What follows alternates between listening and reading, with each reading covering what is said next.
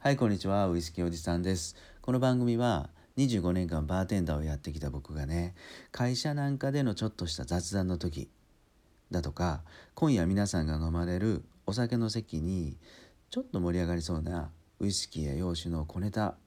配信していく番組です。よかったら10分ほどお付き合いください。この番組はピンチの社長の駆け込み寺ご機嫌会の提供でお送りします。さて今日はねウイスキーとかお酒の小ネタではなくて僕自身が2年間音声配信でやらかしてきた勘違いその話をしたいなと思います。えっとね僕3年前にねウイスキーとかお酒の話じゃなくて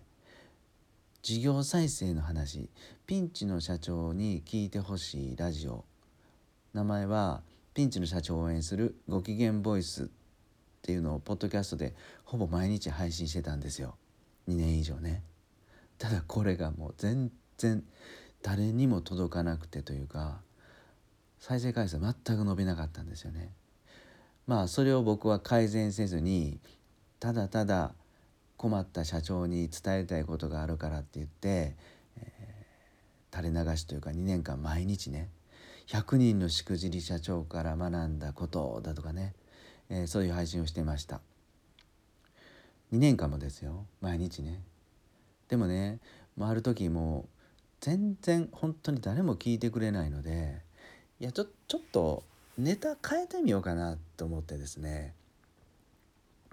ウイスキーの話をしてたしたんですよ。で僕は25年間、うん、バーテンダーをやってたりバーの経営もしてね。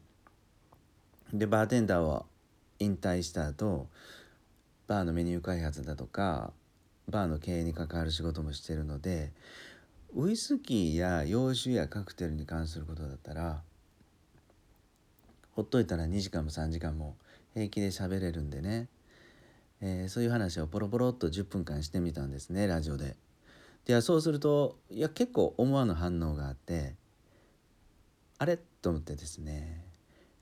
実は僕に対してリスナーさんが期待してたことはピンチの社長を応援する情報じゃなくてウイスキーとかカクテルの話なんだなじゃないかなと思ったんですよね。2, 2年？ん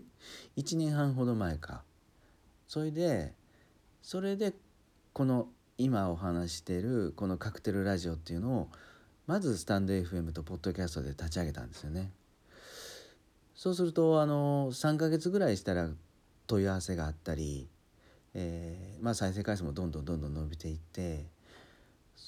そしてウイスキーとかお酒の話ではなくてこの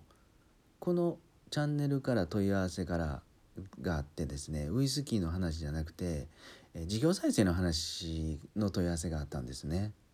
これどういうことかっていうとまずこのカクテルラジオを聞いてくれてあずっとお酒に対しては詳しい人だなちょっと興味あるなって思ってくださったリスナーさんがいてねでいや実際この人仕事何してんのかなってちょっと調べたというかあの何やってるのかなと思ってあのサイトでクリックしてみたらしいんですよね。そうするとあのピンチの社長を応援するラジオがあると。でそこに来てもらってあ自分の知り合いがちょっと今困ってるから相談乗ってくださいっていう問い合わせが来たんですよ。あのなりわいとしてる事業再生の仕事がこのウイスキーカクテルラジオから来たと。これを入り口にね。でそれでカクテルラジオやり始めて大体もう1年ちょいぐらいか。ちょうど1年ぐらいですかね。それで振り返ってみると本業のこの事業再生のコンサルティングに実際ここを窓口でつながったのが3件ありますと。うん、1年間で3件あるっていうことは僕自身は悪くないと思ってるのでいや意外や意外お酒の配信でなりは全く別の仕事のお話が来るっていうことがあるんですよね。なのでこれよくよく考えるとねリスナーさんとかは僕は事業再生の僕から事業再生のお話を聞きたいよりも聞くよりもねウイスキーとかお酒の話を聞きたかったっていうことが分かりました。1年半前に、うん、ただこれ2年間ずっとそんなことも気づかずね。事業再生の話を伝えていたんですがこれがまあ全く無駄だったっていうわけじゃないんですがちょっと遠回りしたのかなと思いました。はい、でこれ僕何が言いたかったかっていうともしかしたらリスナーの皆さんの中でもね音声配信をやってるけど実はこれ自分が喋りたいことを喋っててリスナーさんからすると聞きたいことは別にあるかもしれないよと思うんですね。うん、例えば飲食店やられてる方があのウェブ関係ウェブマーケティングの話をしたりえー、っと自己啓発の話をしたりしているとそうするとリスナーさんの方はね何十年も飲食店をやってきたので例えばこういう料理の作り方をこの人に聞きたいとかね本当はこの自己啓発の話ではなくて、え飲食店をやってきた中で、え、どんな楽しいお客さんがいたのかとかそんな話を聞きたい要はどんな専門家として自分自身がみんなから見られてるのかなと思うんですよね。なので僕自身はですね事業再生の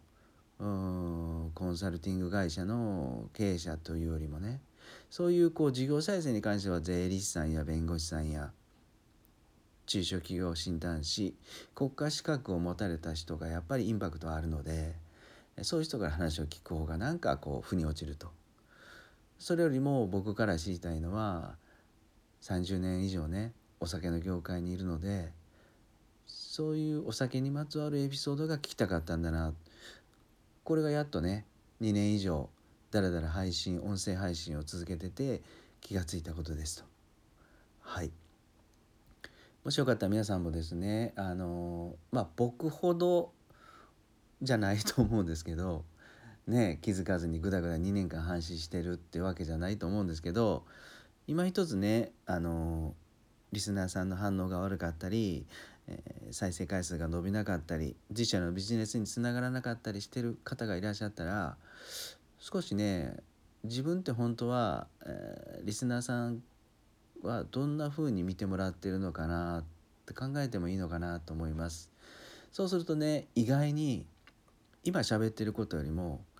こっちの方を配信しようかなと思うことがあるかもしれません。はい、僕は2年間やっててやっとこそ気づきましたっていう感じでした。はい、